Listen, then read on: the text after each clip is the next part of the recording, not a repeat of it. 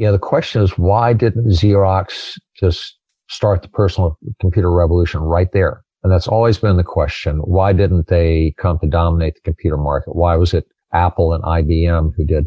There's lots of finger pointing about that. But I think the fundamental reason.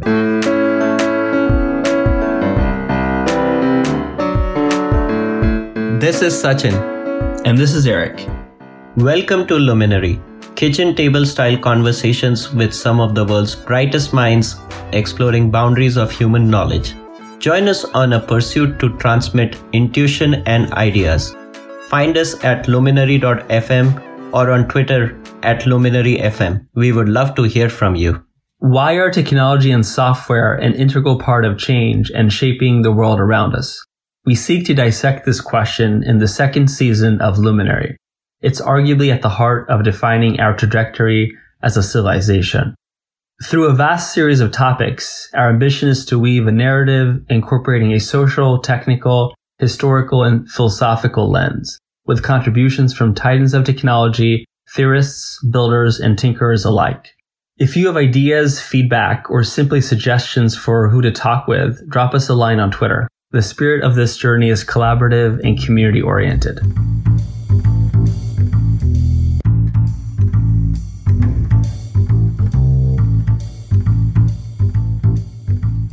Our third and final episode with Mitch includes the story behind the intellectual forefather of the internet and interactive computing, JCR Licklider. This was the first recording we did with Mitch, which covers a sprawling and wide range of topics, including JCR Licklider's role in the research and engineering of personal computing, Xerox PARC, and the personal computing revolution contributions from Alan Turing and Norbert Wiener, adoption of TCP/IP, and the nature of software and computing.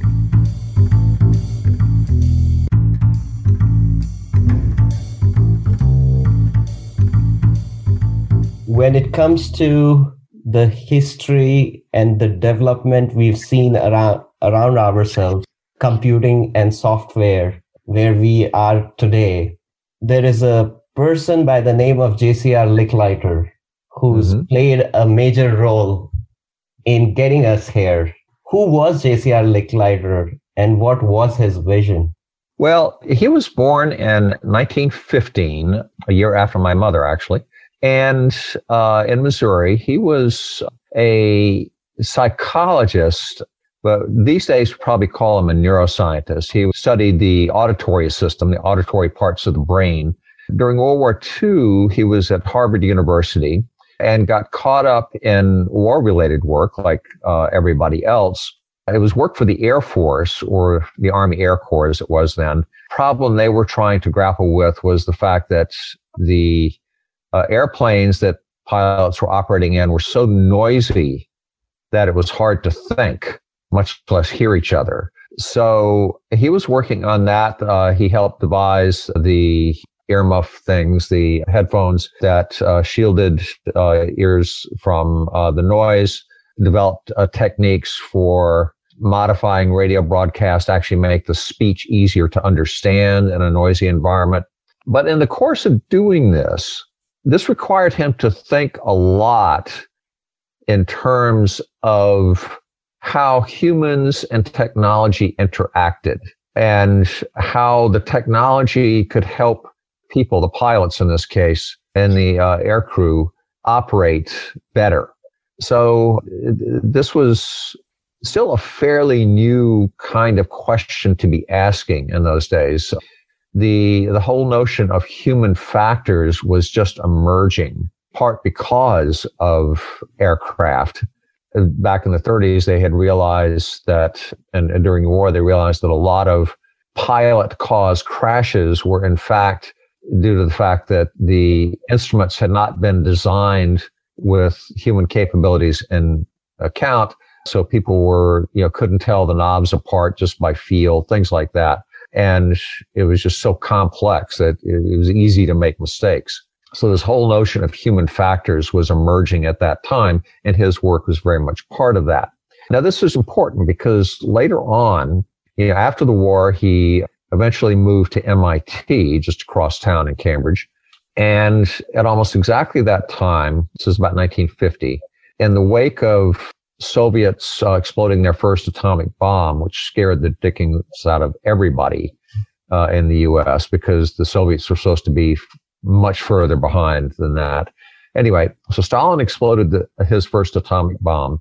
So the notion of air defense became really critical. At the time, there there weren't intercontinental ballistic missiles, which came along a few years later, but they were very worried about waves of Soviet bombers coming over the North Pole to attack us.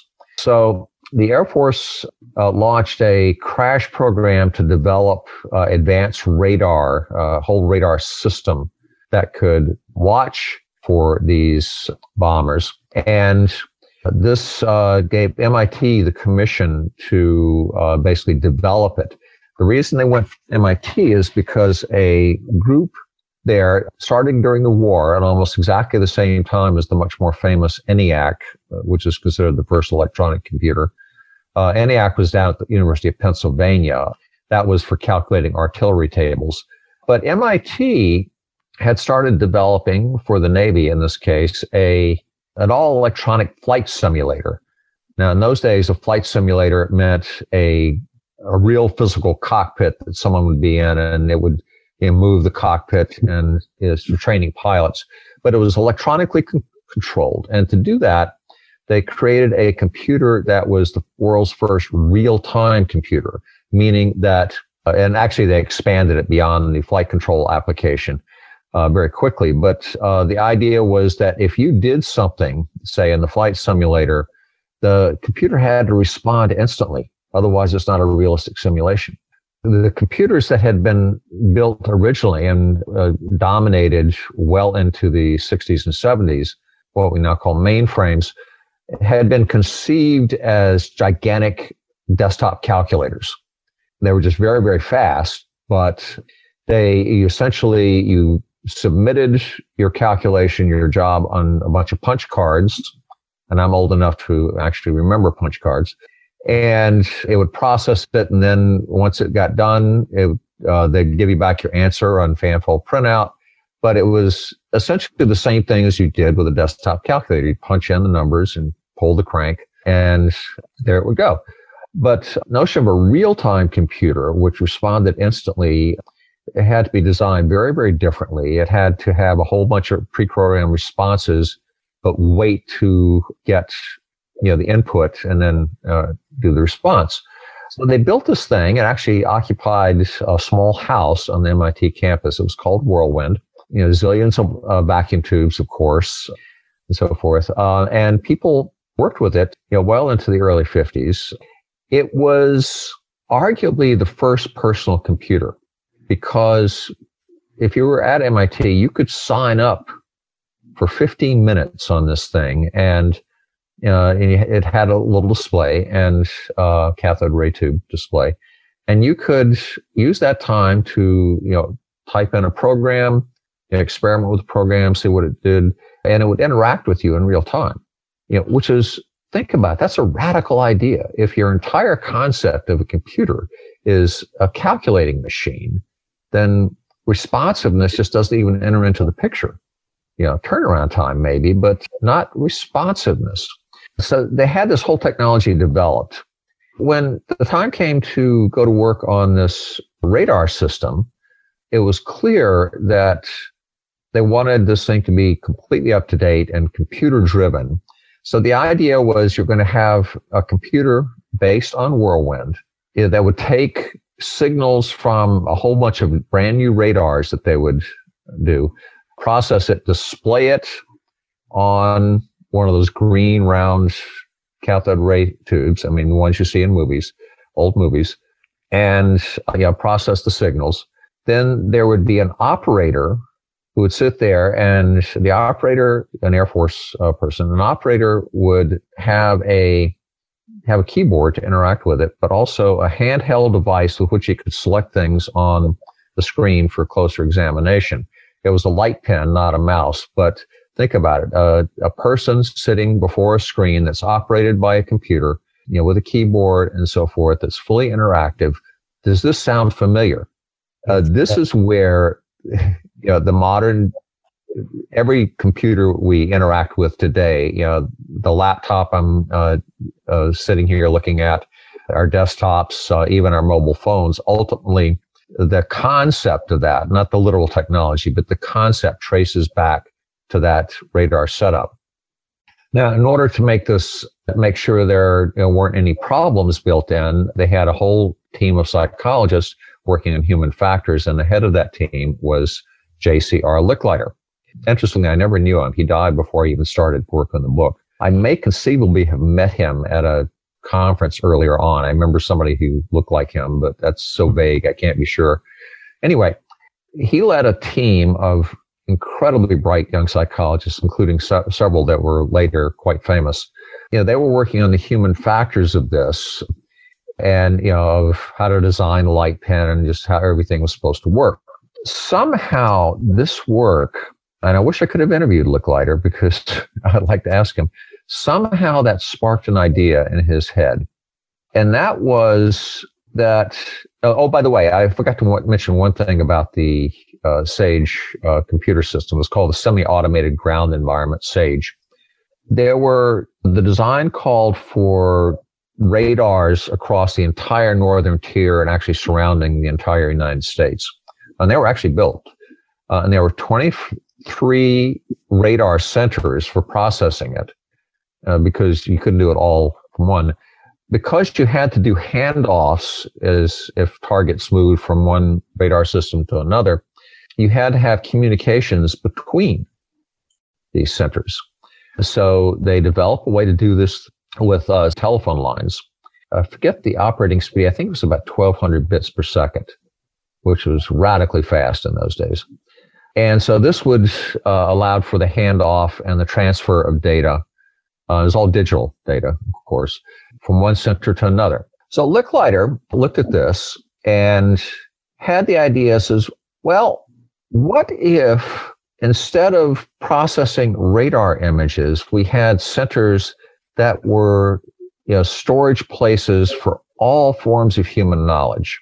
And, you know, the program, instead of processing radar data, would be able to display that knowledge, that data in humanly meaningful forms. He was an old line experimentalist, so he was thinking in terms of plotting data points automatically, uh, or you know, creating you know various images, and then you could have. He imagined that each of these centers would be specialized for maybe a certain branch of knowledge, and then but they could communicate use these phone lines to communicate. So imagine this network of centers across the country with the collectively would contain all human knowledge and allowed to process and you know, display it. Now, of course, 10 years earlier, 10 years or more earlier, uh, Vannevar Bush, also from MIT, though he was in Washington at the time, had written what is now a famous paper conceiving of a Memex, which did more or less the same thing. It was a very different kind of technology. Licklider later said he hadn't, hadn't read Bush's paper at the time, but you know, the idea is very, very similar. Uh, he only found out about it later. But in any case, is uh, the earliest mention of this idea I could find was a speech he gave in 1957. Licklider gave, and which he described the truly sage system, as he called it. And the uh, this was, so far as I can tell, is the first notion of what we would now call the internet, uh, having all this knowledge available uh, at a screen and communicating. And most importantly, he had the notion of using the computer to not to replace people, but to help them you know, do the things that people aren't very good at. Uh, and people are very, very good at setting goals and seeing relationships and recognizing patterns. When it comes to doing things like arithmetic or tabulating data or all these rote routine algorithmic things, we're pretty terrible. You know, our attention wanders, we make mistakes, you know, but computers are really good at that and really fast. So he said, okay, together we could be a symbiosis and he began to talk about symbiosis. By 1960, he had moved to a firm called Bolt, Beranek, and Newman, which was also in Cambridge. And they actually had one of the first affordable commercial interactive computers. And it was the PDP-1, I believe, by the uh, Digital Equipment Corporation, which is, by the way, another spinoff of that same Project Sage. And he started experimenting with this, and he wrote a famous paper called Man Computer Symbiosis, where he actually described this idea. He described, well, his idea was that you'd have a desk that was like this gigantic display screen or so forth, but it was basically a one person computer terminal hooked in. And he imagined the whole thing, these things being networked and he said, you know, if, if this vision comes true, we could imagine as many as four or five of these around the country just churning away. Lots of terminals tapped in. Now, this is all uh, well and good.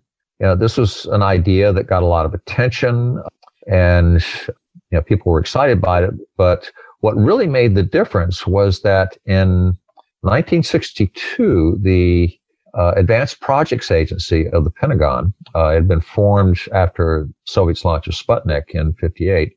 They decided to, they needed to do some computer research. They didn't have any computer research at the time. Uh, they were particularly interested in computers for command and control. And they hired Licklider to come down and start this program. And he had what was then a very generous budget. I think it was $10 million and the way ARPA, and now, now it's called DARPA, the Defense Advanced Research Projects Agency, the way ARPA worked uh, those days and still was to have that they would hire very, very good people and say, okay, you choose the projects and we'll hold you responsible for the results, but we're not going to tell you how to do it. So you didn't have to worry about peer review or anything like that. So Licklider said, okay, well, uh, the government has just given me $10 million to realize my vision because if you're doing command and control, you've got to have responsive computing and you know symbiotic computing, etc.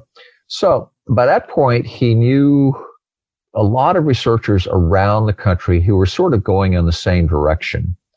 So he basically started funding all of them. You know, there was at MIT, he knew there were a bunch of you know really great people, so he funded something called Project MAC, which stood for Man and Computer or machine aided cognition, depending on what you uh, wanted. And they were they were doing what was called time sharing, which was an advanced version of you know the Sage system, where you would have a central computer that divided its attention amongst whole bunches of terminals. But it was basically interactive computing. So they uh, were experimenting with that. There were, you know, there was research in AI, funded people at Carnegie Mellon. Carnegie Mellon today is a powerhouse in computing precisely because he, uh, Licklider started investing in them in 62. People like Allen Newell, Herbert Simon, Alan Perlis. There was this strange, lonely guy from Stanford Research Institute, uh, now SRI International, uh, out on the West Coast, which was the wilderness for computing in those days. His name was Douglas Engelbart. It had very, very similar ideas for a long time. Couldn't get anybody to listen to him, but he, um, uh, Licklider gave him money. And so uh, Engelbart, of course, went on to invent huge swaths of what we now take for granted and the way we interact with screens, including the mouse. What you see is what you get word processing. I mean, the whole works. And so, so it went and he got this started.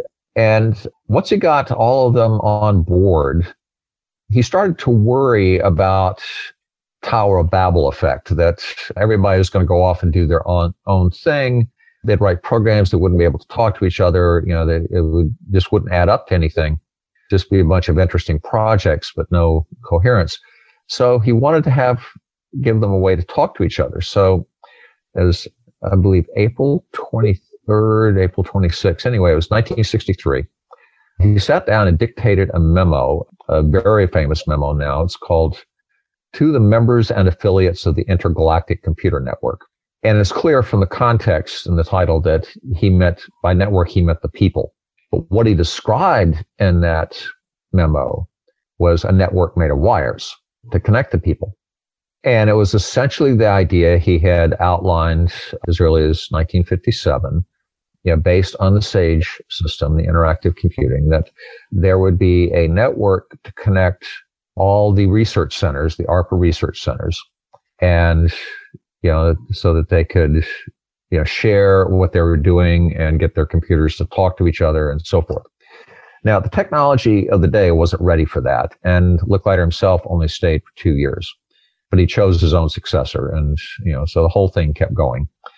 When you ask the people who built the ARPANET, which was precursor for today's internet, it launched in 1969.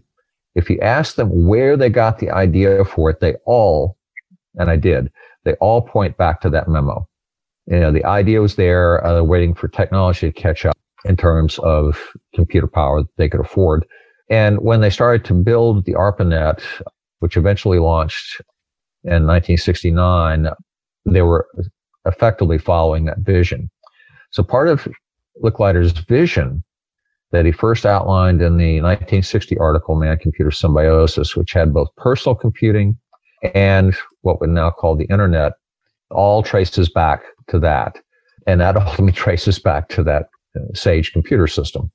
By the way, uh, Sage also gave rise to a lot of other interactive applications, such as things like airline reservation systems and you know, all the uh, allied type things, uh, point of sale computing. I mean, all of it traces back to that.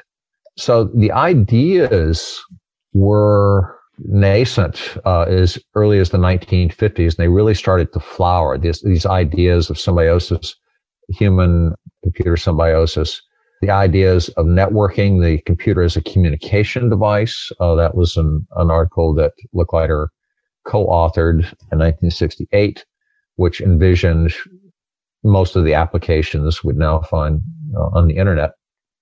Uh, you can find that vision was already uh, pretty common at places like MIT.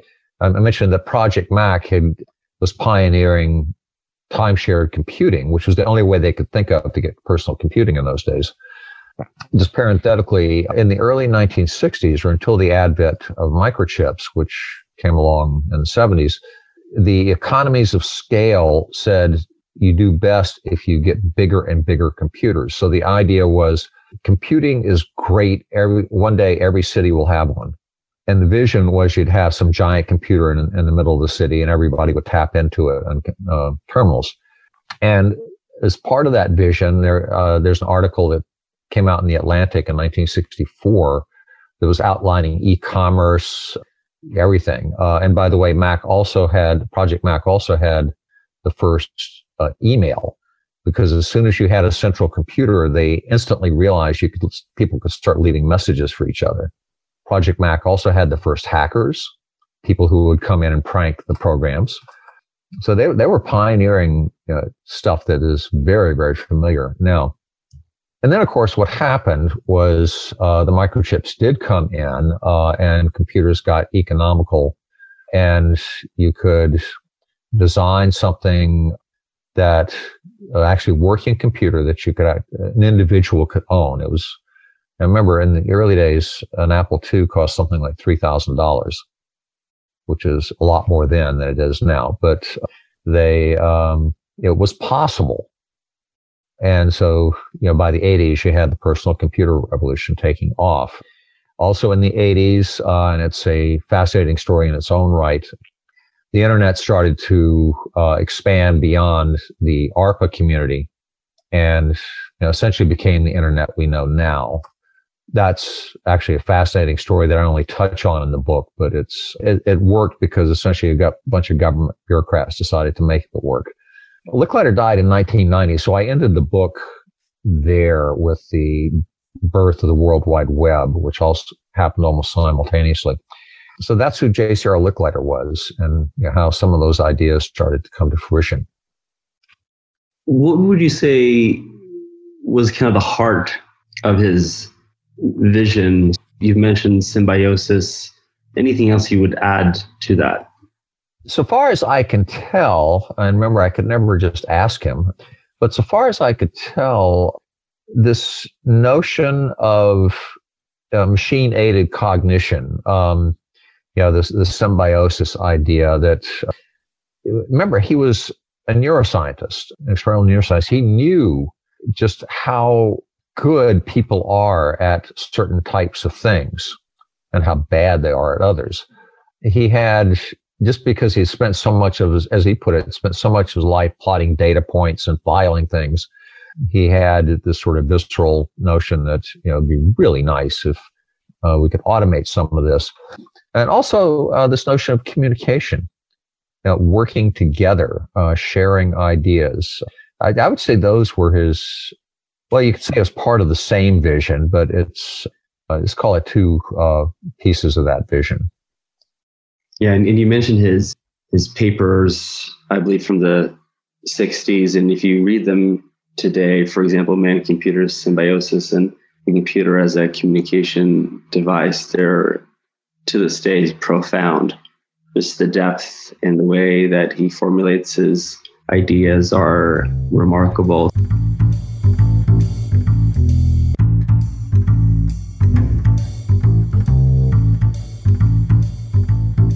So if someone think about think of a young sort of budding computer scientist today, how should they think about the context in which these ideas were sort of formulated back in the 1960s? How revolutionary were these ideas? Uh, they were the extremely revolutionary. Remember, the the ARPA community of those days uh, that Licklider had formed and that grew from there, they felt like I don't want to say rebels because they weren't quite that, but they were doing something radical and innovative.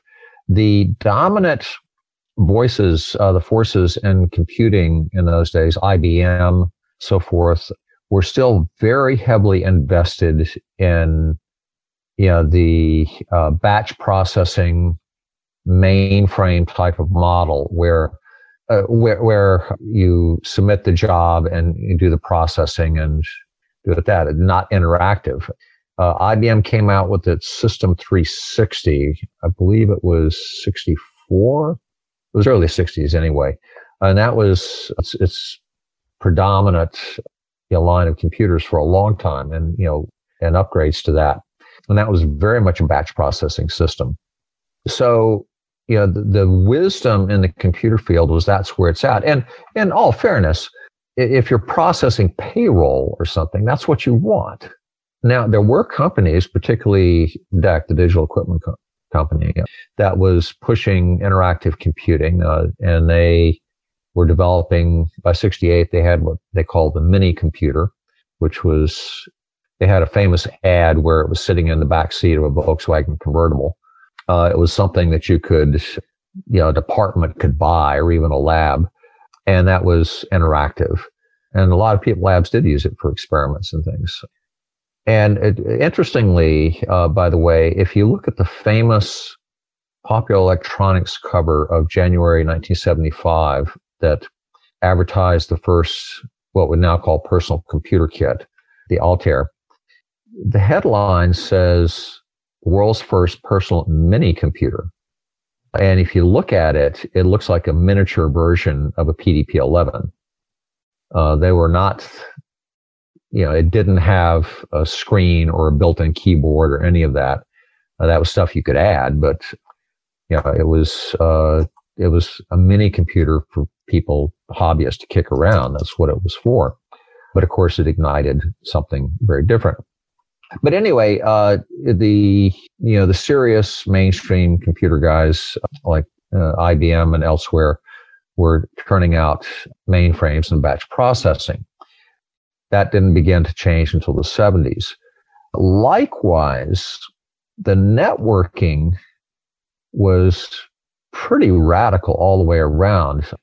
AT&T was, which was the phone company in those days, was happy to rent phone lines to ARPA, you know, to carry this data. But, you know, there's another, another government boondoggle, you know, biggest waste of time they ever saw.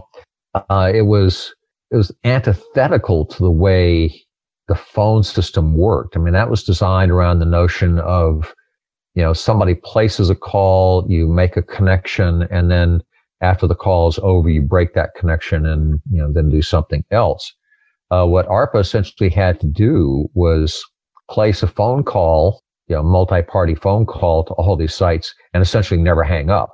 But it was not the way the phone system was designed. Uh, and AT&T, AT&T was just utterly uninterested in networking for years after that, until after the breakup, actually. There was no internet and there was no concept of a an information commons. Well, there was a concept because uh, that's essentially the idea that Project Mac was exploring and that communi- uh, Licklider and others were thinking about, but there was no constituency for it other than a few hotheads. By the early 80s, it was 80s, yeah, by the 80s, there were lots of the basic idea of packet switching, which is you know the technique that's used in the ARPANET and now the internet. That basic idea was being implemented in a lot of different ways, incompatible ways. DEC had uh, a net, Xerox had a network, IBM had its own network, and they were they didn't talk to each other. And frankly, the corporate customers who were using this sort of thing to communicate from their to their various offices, field offices, they liked it that way. They didn't want outsiders to have a chance of getting in. You know, and they weren't wrong because, you know, look at all the problems we have now with hacking and data breaches. But the, the notion of an inf- information commons in the early 80s had no constituency or no real constituency. And the only reason it won out historically, I mean, ARPA, yeah, had all its sites and there were quite a few of them and they put some army bases on it too. But that was all DOD stuff. If you weren't funded by ARPA or a military base, you weren't on the ARPANET. Uh, on the other hand, a hell of a lot of people were funded by ARPA. And the way it happened, this is where it gets to the bureaucrats making decisions is that in the early 1980s, and I was a reporter then, so I remember this. In the early 1980s, the National Science Foundation uh, decided built a network of supercomputer centers. That, uh, excuse me, let's call it a system of supercomputer centers. That they're going to do about five of them, big supercomputers that would be dedicated solely to research. This was because uh, researchers had increasingly been using these massive machines to do simulations of galaxies and uh, many other things, but they had to beg time and take leavings from you know the real work, which was like atomic bomb simulations and so forth. They'd have to go to places like Los Alamos, and it was catch as catch can, which was really holding back the whole field of computer simulation and you know, big data and all of that. So uh, NSF got finally got talked into doing this. So they're going to build five centers some of which still exist. You know, they've grown and evolved over the years. But then it was realized that, you know, the, the model NSF had for doing these sort of research centers was like the national observatories where you build a telescope on a mountaintop. Kitt Peak in Arizona uh, was the main one at the time. You build a telescope on a mountaintop somewhere, and then astronomers would come they'd, they'd get allotted time. They, they would have to submit proposals and compete and then get allotted so much time. And then they have to travel to the telescope and do their observations. I think initially it was assumed that's what would happen with the supercomputer centers, but they realized what's the point? You know, why go all the way to a supercomputer just to watch it grind through a simulation when you could submit your job uh, electronically. They knew about networks at that time. So uh, it was realized that you needed some sort of network to tie these supercomputer centers together. And by the way, this network also would have to go to essentially every campus in the country because any the researchers could come from anywhere. So they needed to uh, be able to submit from anywhere. And so essentially what they realized is they have to build a, a, a national network in order to make this work, but it would still be cost effective because otherwise you'd have to pay for people to travel all over the place. Then the question arose, what network would it be? Remember, there are lots of alternatives, including a highly experimental, experimental um, protocol, um, communication protocol being pushed by Europe. Eventually, NSF decided, somewhat controversially, to go with the ARPANET protocol is called TCP/IP and is still what we use today. because it was already widely used on the ARPANET and it was, you know, it had been implemented, unlike, you know, the experimental one. Uh, so their implementation is already there. It was working. So NSF decided, despite objections from various quarters, we're going to go with the ARPANET protocol, TCP/IP, and they did. The network launched in uh, 1985, as did the supercomputer centers. I think it crashed almost instantly just because of demand, and they had to keep upgrading, you know, the you know the speed. And anyway, uh, this was NSFNet. There had been rival networks. The Department of Energy had a magnetic fusion net. NASA had its own network, you know, for its researchers. You know, all these places had their own networks, just as ARPA had. But now, what's the point if you've got this network going to every campus anyway? Know, you want to be able to talk to everybody. Eventually, the various departments, the various science agencies fell in line. They started using TCP/IP also, and that's because a bunch of bureaucrats there decided that they were going to cooperate with that. There was an explicit group. It, if you think about it, different agencies cooperating like this is not a natural act. Uh, it it just doesn't happen spontaneously. But the reason it did here is because of the nature of networking. If you don't cooperate, the bits don't flow. You don't all speak the same thing. The bits don't flow. So uh, they did. So eventually this thing just exploded. And by the way, at the same time, campuses were going crazy building out uh, local area networks to go to every department and so forth. That's when that campus got networked and the manufacturers must have followed suit because uh, oh yeah uh, and you know companies did too and nsf nobody wanted to manage this thing from washington. It was just it was just too big. So they devised this system of you know regional centers which then delegated to you know the local networks and so forth. And so this sort of distributed management system. And NSF does not like to do operations. It just ties up money that they could use for basic research, which is their mandate. So they said, okay, we're going to keep going. But, you know, about 1990, I think it was, you know, we're going to basically quit funding this. And you, know, you regional centers, you got to go out and make revenue on your own. And they did. And they turned into some of the first internet providers you know, eventually it became possible to, for other internet service providers to start up and start tapping in. That's why in the 1990s, starting in the early 1990s, you started, everybody started getting internet. It's because NSFNet had done that and then spun it, uh, forced them to spin off and start going commercial.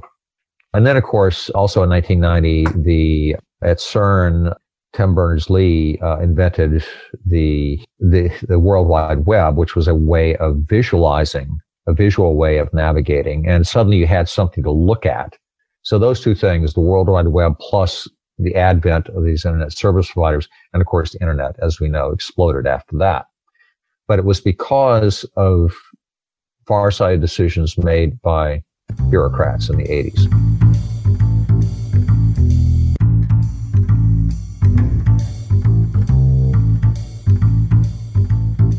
Could we go back to the late 1960s, early 1970s, uh, the role Xerox PARC played in the advent of personal computing? Well, yes. Xerox PARC, of course, is an endlessly fascinating story.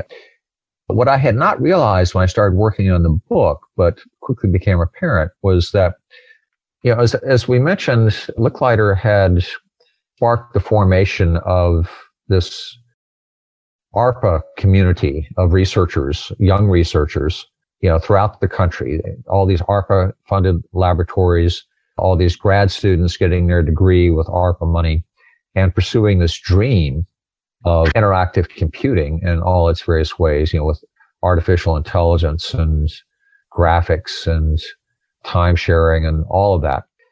So there was this like critical mass by the end of the 60s. And of course, a lot of them had participated in the deployment of the ARPANET, uh, which they thought, by the way, uh, was just a little sideline from their real work.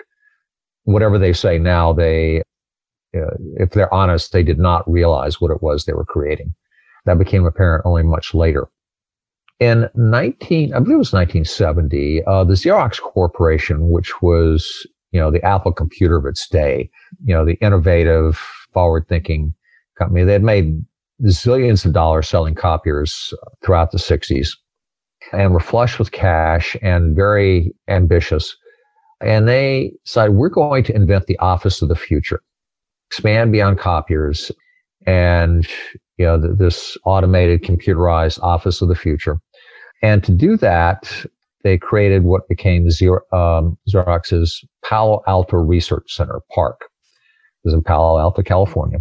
They did a number of things, but to com- to create the computer research part of it, they hired a fellow named Robert Taylor.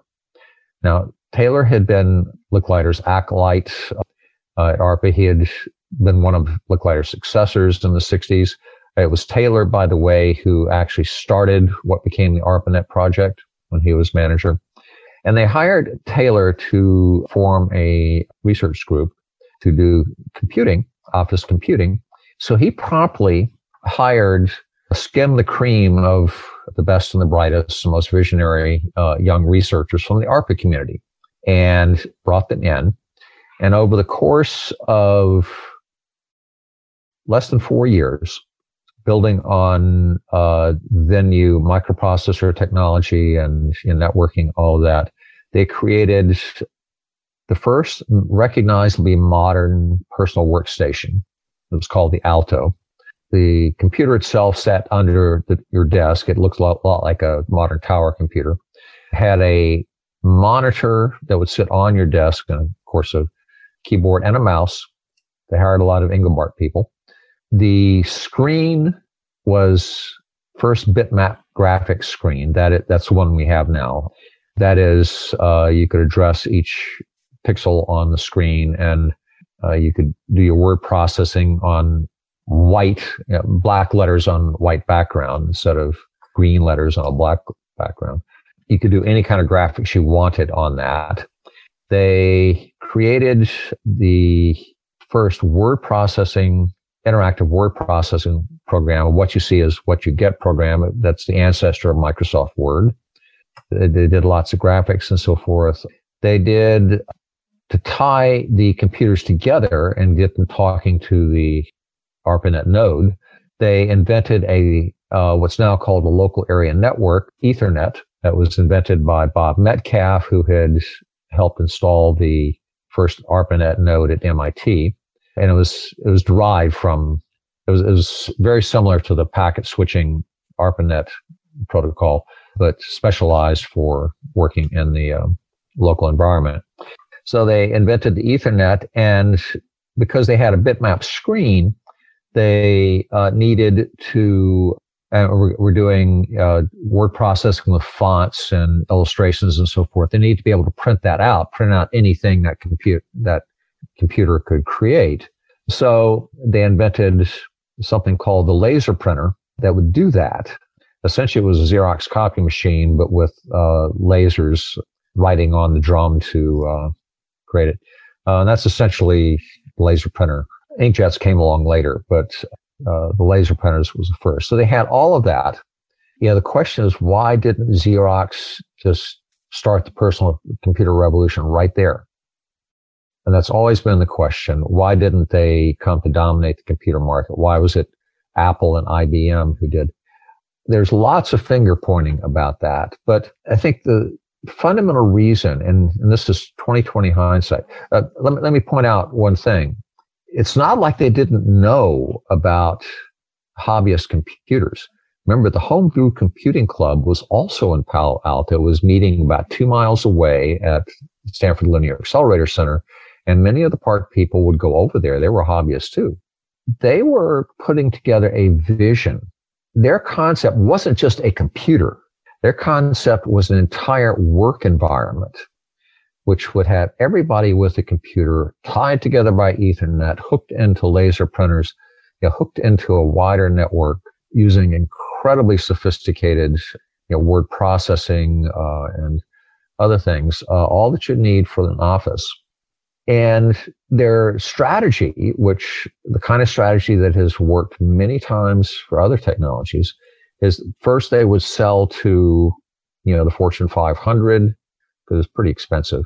And then as volume increased, you know, they would you know, widen out and play as they go. And that was Xerox's strategy. They did, in fact, market the Alto and they sold things, but it was very expensive.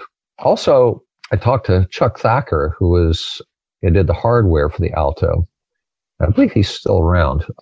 And he says, you know, when the Apple II came out, he got one and took it apart and to see what was inside. And it says the chip they were using to run the Apple II is the one that Xerox was using to operate the keyboard on the Alto. It was just so primitive and so limited. They couldn't imagine that anybody would prefer it to this beautiful vision that they had. In a sense, they might have been right, except for a piece of happenstance that a fellow named Dan Bricklin, I believe it was at MIT, had this idea for a piece of software that for some reason nobody had thought of it before, and it was what's now called a spreadsheet. Basically, a, a, a kind of a way for non-experts to, to program, you know, what uh, something themselves. A very versatile type of tool. Uh, it was extremely useful for accountants and so forth. But because he needed to write it, and he uh, didn't have the only computer he had available was an Apple II. He wrote it for the Apple II. He started marketing it. And a lot of people at companies, I mean, $3,000 is a lot of, was a lot of money then, still is, but you could justify it, you know, if you're a company and if it's got something you really want to use, like a spreadsheet, well, you bought it. So Apple II sales exploded and Xerox never pivoted. It, it kept following this thing. And, you know, lots of finger pointing, but they, their strategy wasn't crazy. It's just they got beaten by a much smaller, nimbler company. The thing about the Xerox vision is that if you're a company, if you wanted to go with the Xerox vision, you had to buy, equip everybody and make a total commitment. And by the way, it didn't have spreadsheets that uh, the software guys at Xerox said, yeah, we just didn't think of it. We're researchers. We, we had no reason to think about that. I mean, they made one later, but you, so you had to make this total commitment. Whereas if you didn't know much about computing, uh, you could buy an Apple II to kick it around and then run a spreadsheet on it. And, you know, an Apple, those early Apple IIs were awful. You know, you, you bought a monitor. It was green letters on black, hard on the eyes. Uh, you had to buy a keyboard separately, so forth, but you could run that damn spreadsheet. And then IBM got into the act and it was IBM. And they almost fucked it up too, but it was, you know, the IBM PC took off and became, you know, the standard and you know, the very familiar story of they more or less created Microsoft or didn't create it, but they, uh, you know, turned it into a giant, a software giant. And, you know, the, you know, it's a very familiar story from there, but Xerox wasn't quite able to make it work, even though they had this absolutely beautiful vision, which in fact is what we have now. Just had to grow up separately. What about incentives? Reading your book seems like there was a tension between short term financial motivations and sort of long term, I guess, sustainability seems like the uh, the most profitable division of Xerox wasn't necessarily aligned with this direction, and there was sort of a conflict. Well, yeah, there was a lot of that too. The, there was one manager who had say they were going to do a demonstration of the laser printer at a number of sites around the Bay Area. Just because, you know, if you've never had something, you don't miss it right? They wanted to get this into people's hands so they could try it out and, you know, uh, see how well it worked and, you know, maybe make design modifications. But anyway, let people know what was possible. So they had it all set up. These were basically Xerox machines modified to use the laser to uh, write on the drum, and then you print things out. And this manager who was a real spreadsheet guy, uh, so to speak, uh, even though it wasn't electronic, uh, but he was a real numbers guy. And he ran the numbers and said, you know, if we do this, we're going to lose money on every one of these printers. And so he nixed the demonstration, even though as they people kept screaming at him, making money on this isn't the point. This is a demonstration of a whole potentially new market. But he had the authority, and so the demonstration never happened. So that was an opportunity lost. It was that kind of thing. There was there's a famous story. Uh, Xerox had a technology fair to show off uh, a lot of things that PARC had developed. Is this Boca Raton? It may have been. Yes, I, I think so. And this was about what was it, 77, 79? I forget the exact year. You know, but they were trying to market the Alto and so forth. They were going to show off the whole thing. So they had all these executives and their families wandering around. They had a place where you could work with the Alto. And the famous story is, you know, the researchers watched and all the executives who always had secretaries to type for them, male executives, were just looking at it and says, Oh, it does that? Oh, okay. Whereas their wives, most of whom had worked as secretaries, were using the alto and raving about it. But the problem is the wives weren't making the decisions. The decisions were being made by executives who had never typed in their lives. In fact, that was considered unmanly and uh, undermining your leadership and so forth. Yeah, researchers who had always happily done their own thing anyway, uh, they had no problem with it. But the executives who were making the decisions, and so it's not that they nixed the alto; they did market the alto. It's just they had no real understanding of it. And uh, you can say, well, uh, I mean, it's a classic case of a missed opportunity. Uh, on the other hand, you know, it, it's hard for any of us to come up with, to, to really appreciate new ideas when it's staring you in the face. This is, this is a failing I think we should all be aware of. Trick is to recognize powerful new ideas without opening your mind so far that the wind blows through. Because you know, there are a lot of dumb ideas out there too. So.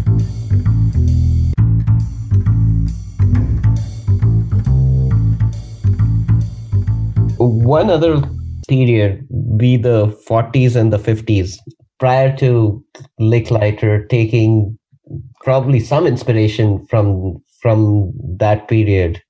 Maybe it's von Neumann, maybe it's uh, Vannevar Bush, or even Turing. Uh, well, there. What happened during the war was that Cambridge, Massachusetts, especially around MIT, because of the war work they had done, was this hotbed of new ideas. In particular, MIT had become the site of what's uh, called the Radiation Lab, which was developing this new technology. The technology had been invented in Britain, but they had their hands full. So uh, a lot of the development of radar technology done at MIT, and that meant it rapid advancements in electronics and antenna design and you know microwave processing so forth by the way the microwave oven was invented there they noticed it made water hot and you know you get all these incredibly smart people and you know working together breaking totally out of their their their mental boundaries because they were working on this immensely practical problem and interacting with other disciplines in ways they never had. It sparked all kinds of ideas. There was something like, ultimately, there was something like 10 Nobel Prizes that came out of the radiation lab, not to mention microwave ovens.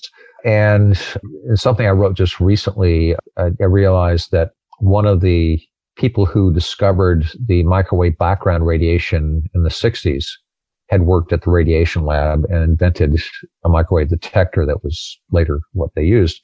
So it's that kind of thing. A lot of advances in neuroscience because they had instrumentation that could begin to understand the brain better, uh, record from individual neurons. Huge advances there. As advances in computing. It, it was just this uh, incredible ferment. One guy that was particularly influential on Licklider and was a mathematician named Norbert Wiener, one of the world's great characters. The famous story about Wiener was he encountered somebody uh, walking along the sidewalk and they chatted. And then Wiener asked the guy, uh, which way was I going when you stopped me? And he said, well, from over there. Says, Wiener said, oh, okay. I've already had lunch then. Yeah, he was just, he was one of, a, a genuinely great mathematician, um, and had been even before the war. Uh, during the war, he was working on uh, guidance systems for artillery, and he started hitting upon the ideas of uh, what he came to call cybernetics. That was a word he invented. He was really taken with notions of you know computing and messaging and what we now call information theory, and he came to believe that this was a whole uh, in feedback loops, and this was a whole new uh, field of inquiry, which he decided to call cybernetics. He, he originally was wanted to stress the notion of message passing and communication, uh, and uh, was looking for a, a Greek word, uh, Greek or Latin word to indicate that. Unfortunately, the word is angelus, and you know, a new science of angelics wasn't exactly what he had in mind.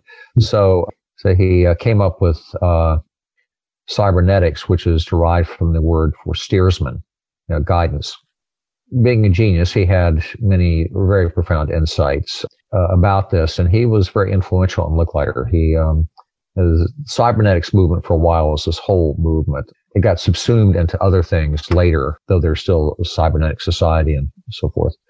So uh, Wiener was very influential. There are also ideas floating around. Uh, Alan Turing's ideas uh, about computability uh, and so forth had begun to be appreciated. When he published what was now called the Turing Machine in 36, nobody paid attention. Also, there was a brilliant young man named Claude Shannon who invented what was the first to really quantify and start proving serious theorems about information, information theory. He didn't actually invent it. You know, the idea, some of the ideas had been there, but he really showed what a mathematically powerful idea it was.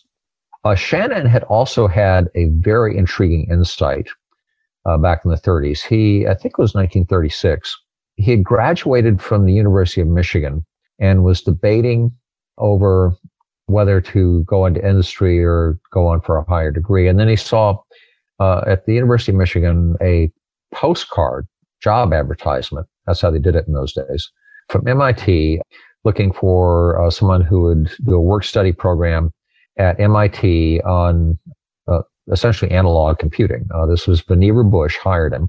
Vannevar Bush had pioneered uh, an analog computing in which you essentially built a sort of mechanical model of your problem and then used that to solve it, you know, to two or three decimal places. Um, and it was at the time the fastest way to solve a lot of equations. And Shannon got the job and he got there and he had this, it was called the differential analyzer and it was this bunch of rods that could turn and had gears and pulleys and so forth. It was a way to make models of differential equations. And Shannon's job was to keep this thing running. And they had a bunch of motors and there was this whole panel of switches that would turn things on and off to connect things and uh, coordinate the motors. And he, you know, switches would go bad sometimes and he had to figure out, or they'd be set improperly and he had to figure this out. And he realized something. He, in the senior year, the last senior, just by happenstance, he'd taken a course in symbolic logic, which talked about true and false and ways to combine that, you know, A and B, you know, truth tables, so forth. Anybody who's taken logic remembers those implication, if then, or statements, how to combine true and false statements and whether the combined statement is true. And he realized that when you had switches in series, it worked like an AND statement. When you had switches in parallel, it worked like an OR statement. And if you wire the switch up backwards so that things were open instead of closed, it worked like a NOT in logic. And nobody else had ever thought of this. And he realized and this was his master's thesis, which is probably one of the most widely quoted master's theses of the 20th century. And basically, he worked all this out and showed that you could instantiate any statement in symbolic logic as a circuit of switches. And among other things, so he didn't make a big deal of this, if you can do that, then you can build a device that can decide, make decisions. You know, if X, then Y. It's actually not even hard to do. You know, it's, it's a matter of doing or and not. But it means that a, you could take what was considered, mathematically considered to be a completely cognitive thing, you know, logic. Even though it's mathematized, it was just a cognitive and instantiate it in a physical device. That thesis is the foundation ultimately for all of digital computing that you can not only calculate numbers, but you can make decisions, branch programs, all of that.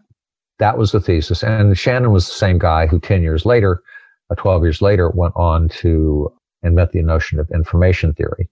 So uh, there, there were all these ideas just floating around at that time, appreciated mainly in retrospect, but okay, it was just this rich ferment. And I spent a lot of the early part of the book. Yeah, I was fascinated to learn about it. I had, I vaguely known of a few things, but I hadn't realized how all tied together and was part of this ferment. We hope you enjoyed the conversation.